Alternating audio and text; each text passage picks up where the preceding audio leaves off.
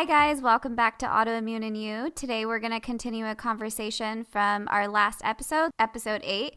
And so, if you haven't listened to that, you definitely want to go check that out because today we're going to be continuing on with what we were talking about. Let's jump in. Seriously, kudos to Garrett for being there for you in such an amazing way. And I totally get what you mean by being able to go back to that feeling. I remember literally standing at the bathtub in my apartment during that week that I was alone. And mm-hmm. I literally had to take my hands and mm-hmm. lift my leg into the tub as a 23 mm-hmm. year old. Mm-hmm. I remember that so vividly. Those are the things that my brain holds on to. I don't, yeah. it's hard yeah. to look back at like timelines and stuff like that. But yeah, me too. I can timelines, picture I this know. so, like, I have a very photographic memory. So anything mm-hmm. dealing with that, I can easily remember. So, and then I was standing in the tub without the water on yet because I was scared to fall because I was an occupational therapist and knew that was like a huge yeah. fall yeah. risk. I literally was treating myself yeah. as if I was a nine year old patient. Yep as a 23 year old. And I remember looking and being like, okay, I haven't turned the water on yet. Do I want to sit or stand during the shower? If I sit mm-hmm. down, I might not be able to get out of this bathtub. Yeah. Because I'm like too far down. Yeah. If I stand, I feel like I might fall because I can't stand for long. But I ended up literally taking a two minute shower because I couldn't, I was scared that I, if it was yeah. any longer, I wouldn't be able to sustain the standing. Mm-hmm. And same thing, getting out, I had to lift my legs out of the tub, mm-hmm. sit on the edge of the yeah tub. Like it was crazy that feeling. But going through that with myself, yeah, built such incredible resilience and strength. And like I look back at that girl and I just have so much love and and support in my heart for myself and yeah. how far I've come. And it's just like so amazing to look back and think where I am now. And I want every single person listening to know that if that's where you're at right now, mm-hmm. you can do this for yourself. You have to work on that relationship within yourself because you can yeah. absolutely, of course, the support and the love of other people is huge, but that's not going to make all the difference. All the difference comes from within. And I will say, like, when my boyfriend at the time like came back from his trip i've i've talked a lot about that like one week period but when he came back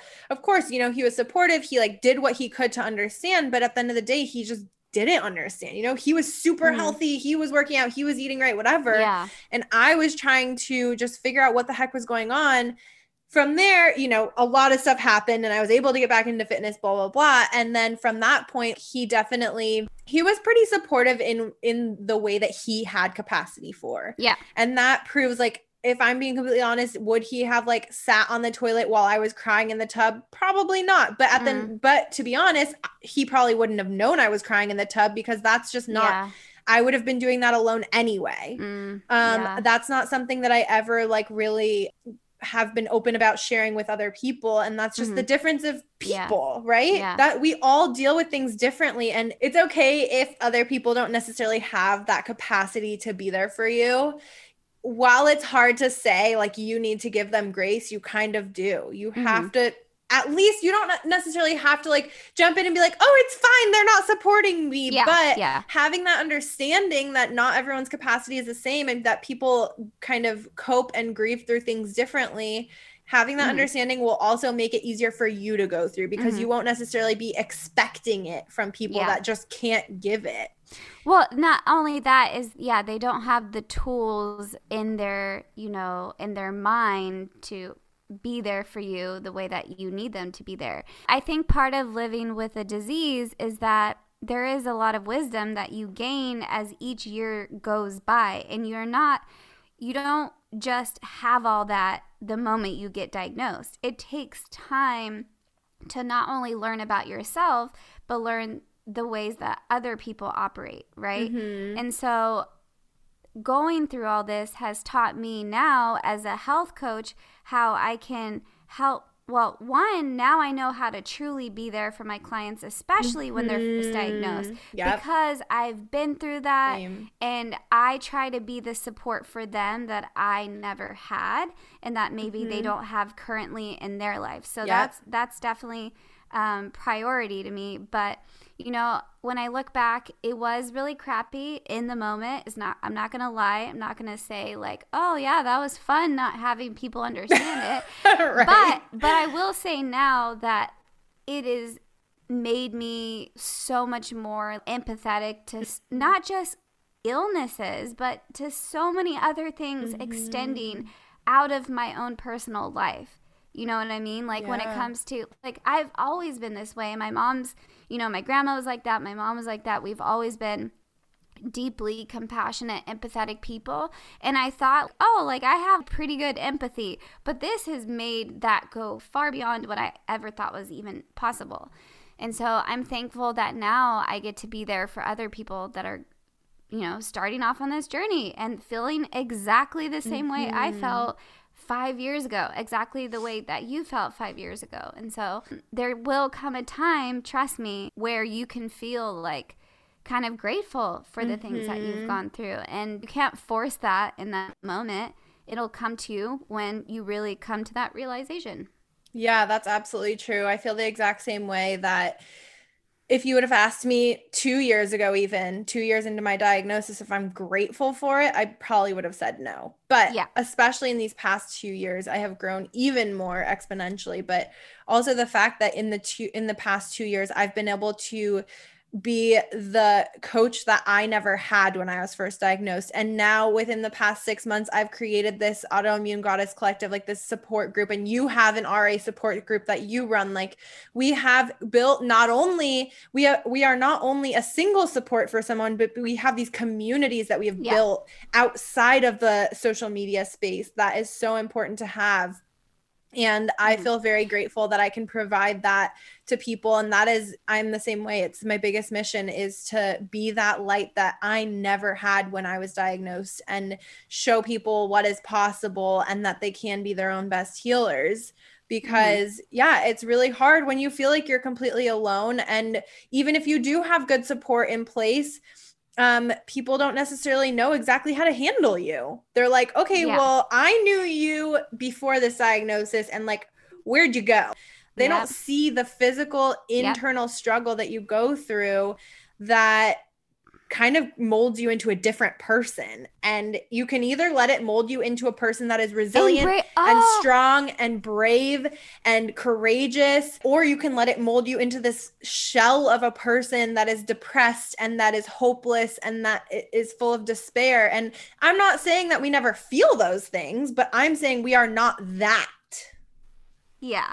And I, I'm sorry, I was like screaming back here to you because I, I wanted to get this out before I forgot about it. But you bring up a really freaking good point, which is people don't, not only are you getting diagnosed with this disease, right? Something that you have to live with for the rest of your life you shed this old version mm-hmm. of yourself that other people knew of you. Mm-hmm. And this is actually what I mm-hmm. wanted to talk about, and I totally forgot, and you just reminded me. These friends that I detached from at that time are kind of, you know, separated a little bit from was because not only did they just not have the capability to, you know, emotionally deal with the things that I was going through, they couldn't accept this new person that I was mm-hmm. becoming because of the fact I had totally changed my diet and I totally changed my lifestyle from the very beginning that I got diagnosed. Okay. And I went into it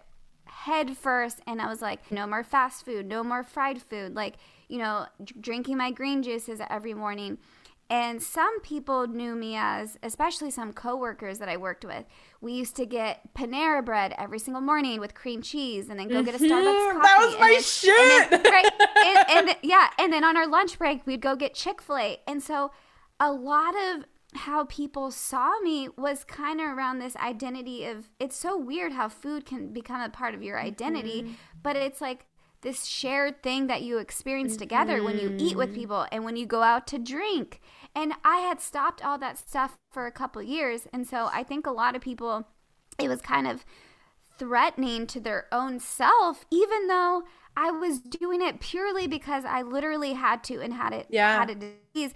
I think some people took it personal as like, oh, you think your lifestyle is better than yes. me. Like, um, no, I have to do this for myself. I cannot go out to drink with you every weekend. Mm-hmm. I can't go to McDonald's and you know eat this crappy food and feel crappy with it with you afterwards. Mm-hmm. And so I feel crappy with you. that I had with some, uh, yeah, no, exactly. But that's how it was. We would always we would eat these, you know, a couple of people that I knew we would eat this way with, especially people that I worked with. And then we would sit and complain. It was like yeah. a routine. We would complain about how bloated we felt, how like we shouldn't have spent our last seven dollars on Chick Fil A because you know, girl, at that time I wasn't making a lot of money, um, and so especially with all my student debt and everything that I had. Um, so yeah, it was just kind of this like ritual, and I felt like these people in particular didn't like this new version of Erica that was evolving because mm-hmm. I was really creating boundaries for myself, not just emotionally, but when it came to like diet and the mm-hmm. lifestyle choices that I was making. And so people are not equipped to deal with that when they go, Oh, I knew this version of Erica who loved cheese bagels and all we thought about uh, for our breakfast was what we were going to eat for lunch. Mm-hmm. You know, all these things that you think about a person and then all of a sudden they're not doing that anymore. They don't, yeah, they just don't like it. This kind of goes back to not really wanting to make a big deal out of things. So when I would go out to eat with friends or with my fiance slash husband at the time, I would still order things that I wasn't necessarily always eating up until like two years ago, still well actually i've been um, meat free for over two years so like before that i would still get things like I don't know, like creamy mashed potatoes with butter in it and like eat steak and stuff like that, even though that wasn't my norm otherwise. Mm-hmm. And it took me a really long time up until now. Like, if I go out to eat, I'm not getting those things. Even though I might really want some really creamy mashed potatoes, I'm not going to do it because I know for me mm-hmm. personally that it's not going to make me feel good. But I was still doing it because I didn't want to make a big deal out of it. I was like, oh, yeah, mm-hmm. sure, we can split that. Or like, oh, yeah, sure, I'll have five drinks just because everyone mm-hmm. else is. Like, you mm-hmm. kind of feed into that peer pressure just because you don't want to, not, maybe you're, maybe I wasn't ready for mm-hmm. showing outwardly how much I have mm. changed. Mm-hmm. And oh, it yeah. really has taken me until honestly, very recently within the past year or two to be like, no, you know what? I know that I eat this way because it makes me feel good and I'm not willing to sacrifice that. Mm-hmm. Like yeah. maybe, maybe once in a while, every like couple of months, I'll have like a bite or two of something with gluten, for mm-hmm. instance. Mm-hmm. Other than that, there's just way too many good alternatives out there where I don't need to eat that because I know yeah. that I can have something else and feel just as satisfied. That's a little bit of a, uh, whatever digression, but is that a word? Yeah. Digression. I digress. Yeah.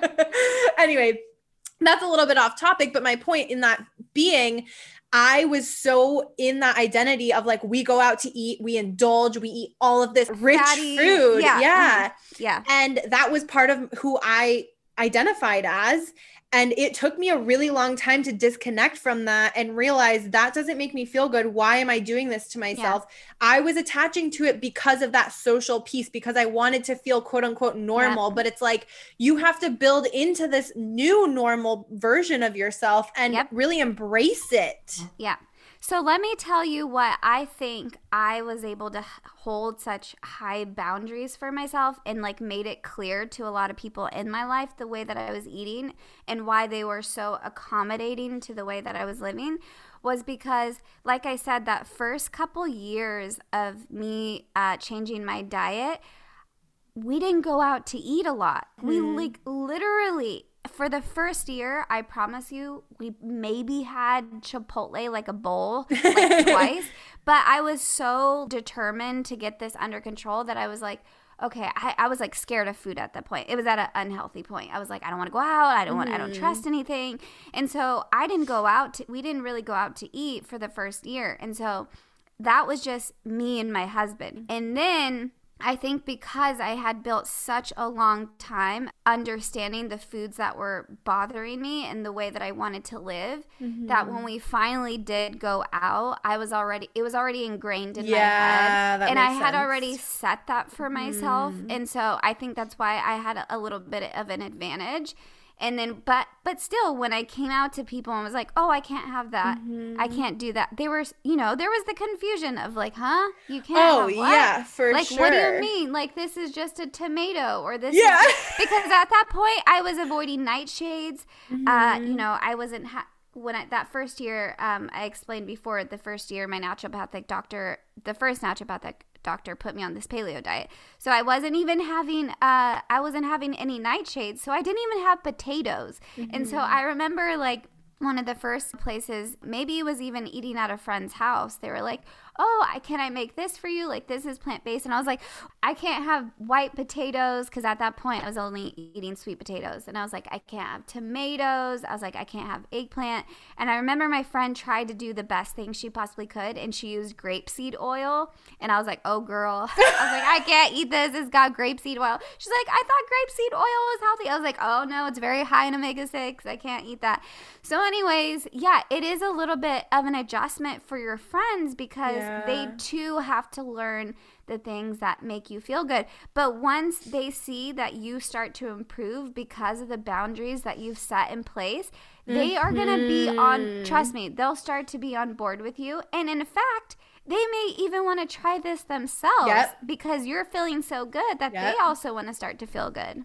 Yeah, exactly. And honestly, I think it's, I love these conversations and I love that people can hear this because you and I have very different journeys. Like you have a very different story than I do, even with food, with your diagnosis, mm-hmm. with all of it. And it's yeah. so cool that, first of all, we can have these conversations. Second of all, that other people get to hear this because it's really yes. important to realize everyone's journey is so different. That's why we have yep. this podcast, yep. is to be there to yep. support you. And if it was just Erica's podcast or if it was just my podcast, yes, you would still learn and you would still maybe relate. But now mm-hmm. you have this opportunity to be like, oh, I relate to this part of her story and this yes. part of Rachel's story. And it's, yes. I don't know, it's just really cool. But anyway, so No, I love that. I think that's a really good thing to point out because yeah. we often get really attached to one person's story mm-hmm. and then we think if it's not like that, then I must be doing yes. something wrong on my journey. But mm-hmm. it's like, look at Rachel and I are pretty much at the same position. We're mm-hmm. both doing fairly well with our health. We help others. We're, you know, we've totally changed our mindset, but yet we have our our timelines and mm-hmm. the things that mm-hmm. we've done at different points and our social support mm-hmm. and all that kind of stuff is very different, but we still came to the same conclusion. Exactly. Which is crazy. That's such a like, good point. Yeah. I have, again, a different story when it comes to that because you have had the same group of friends for quite some time, whereas I definitely have a kind of core few friends, but I wouldn't call it a group of friends. My core friends are kind of like spread out and like yeah. those friends aren't necessarily friends if that makes sense. Mm-hmm. And like I said, my one friend Alexis, um, you mentioned that your friend was in Colorado and was never really close to you. She was in Colorado. I was in California. We never oh. were like oh. in the same place at the same time before.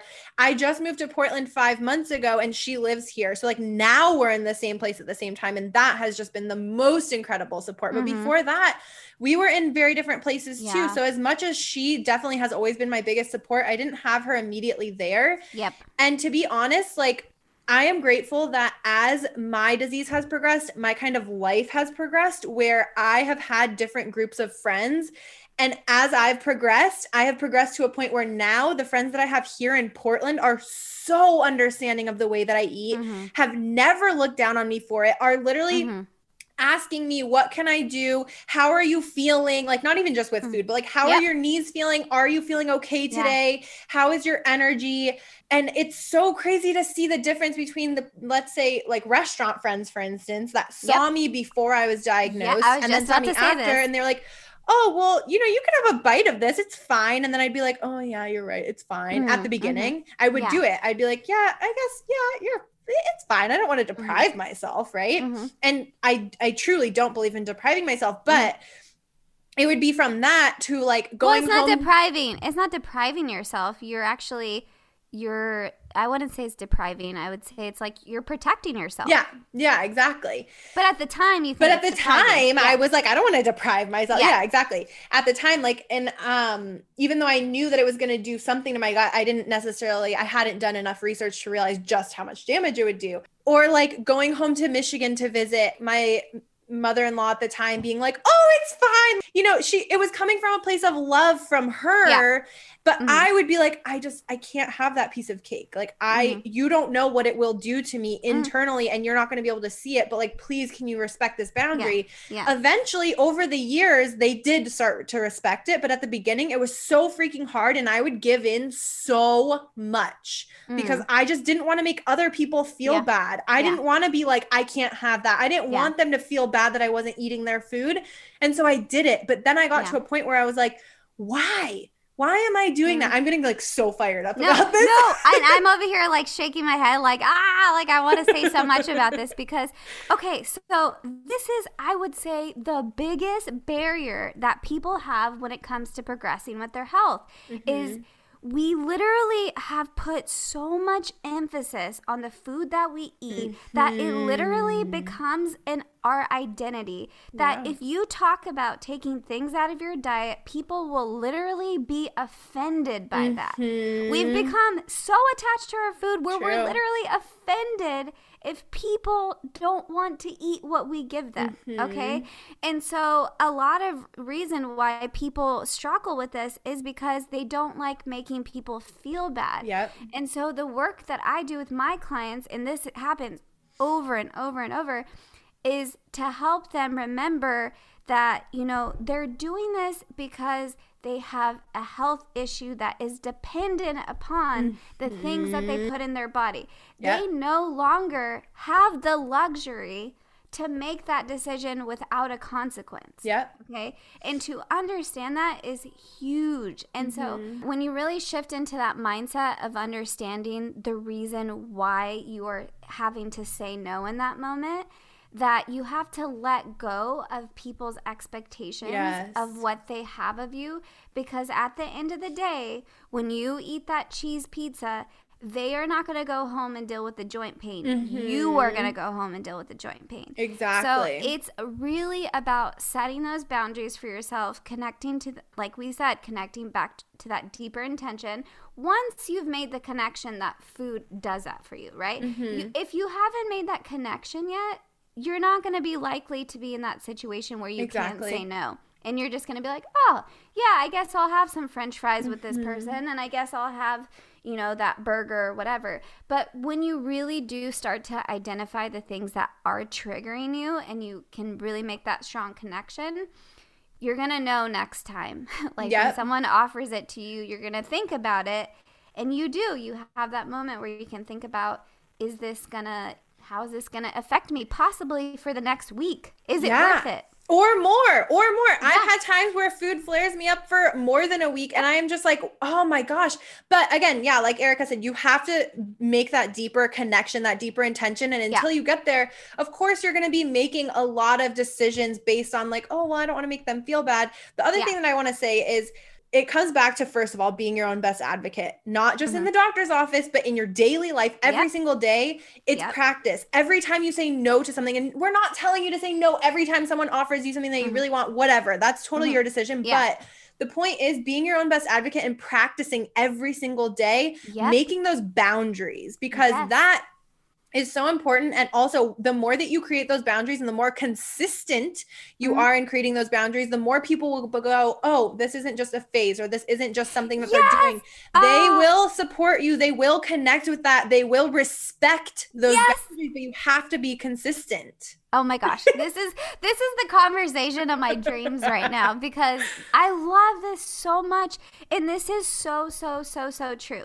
the more people that see you consistent with things, holding your boundaries, you know, they really see like, hey, my friend's actually really dedicated to her health, her health, and these things are actually helping her, and mm-hmm. I can mm-hmm. clearly see the difference in not just her physical well-being, but her mental well-being, and she's in a place of empowerment like people like Rachel said they will respect that and mm-hmm. if anything mm-hmm. that support will, it they'll support it but it's also contagious mm-hmm. and I've seen this and yes. I've seen, girl I've seen this reflect I've seen this reflect onto literally so, so many. many of my friends some of my guy friends they follow my Instagram account but I'm sure like half of the stuff I say goes over their head. Mm-hmm. But a lot of the times, you know, I post a lot of my food in my videos and my plant based alternatives and stuff like that.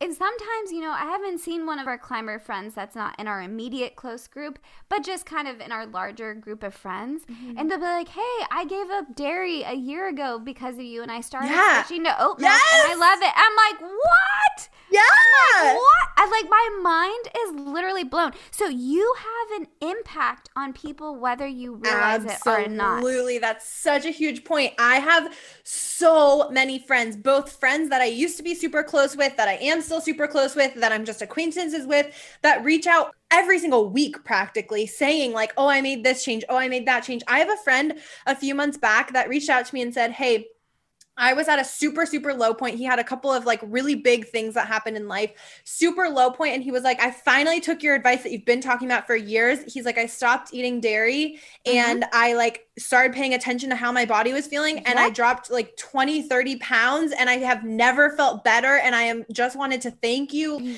These things, you have such an ability to have a positive ripple effect. Please do not dwell on, like, oh, I'm going to make this person feel bad. Know that you are doing the best for yourself. And in doing the best for yourself, you will impact the people around you. But you have to keep that consistency, that promise to yourself.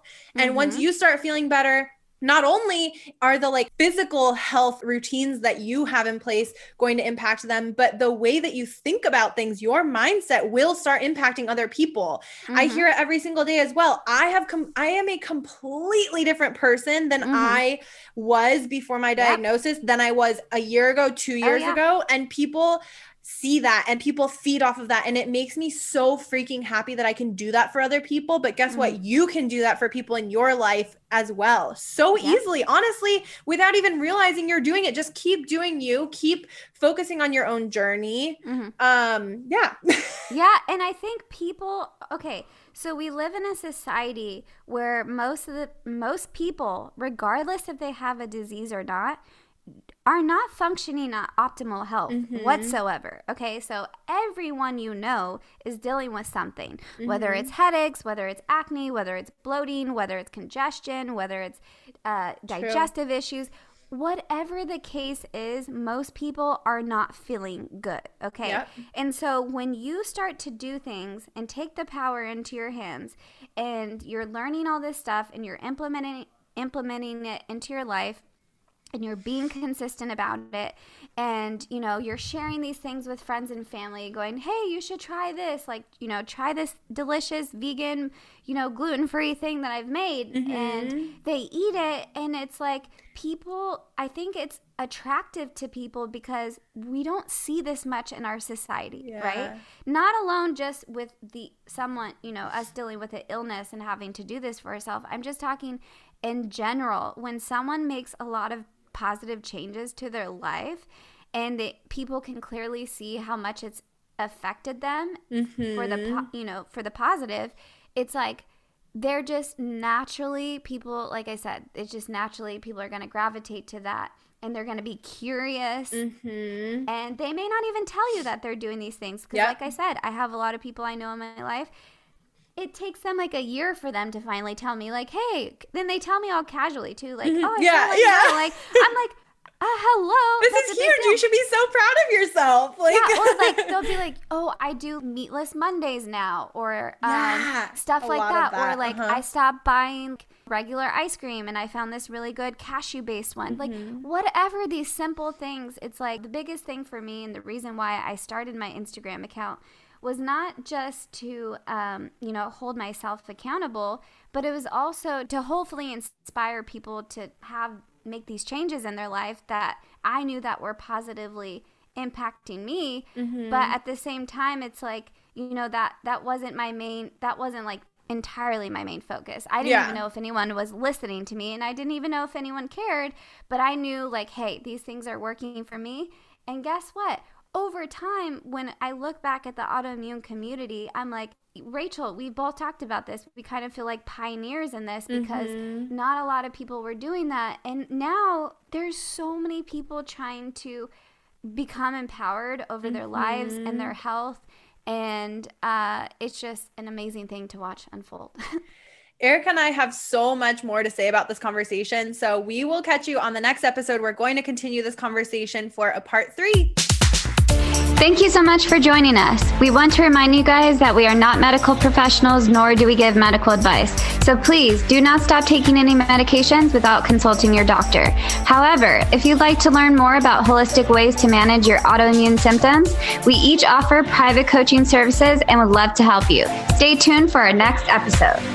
In the meantime, let's connect on Instagram. We are at autoimmune and you, and we would love to hear from you. And if you want to follow each of our personal accounts, we would love that too. You can find our Instagram handles and our websites in the show notes. We'll chat next time. And always remember, you are more powerful than you think. No. I knew it. I knew it. I was like, oh, okay. Oh, sounds complicated. well, this episode. Bye. Okay, bye.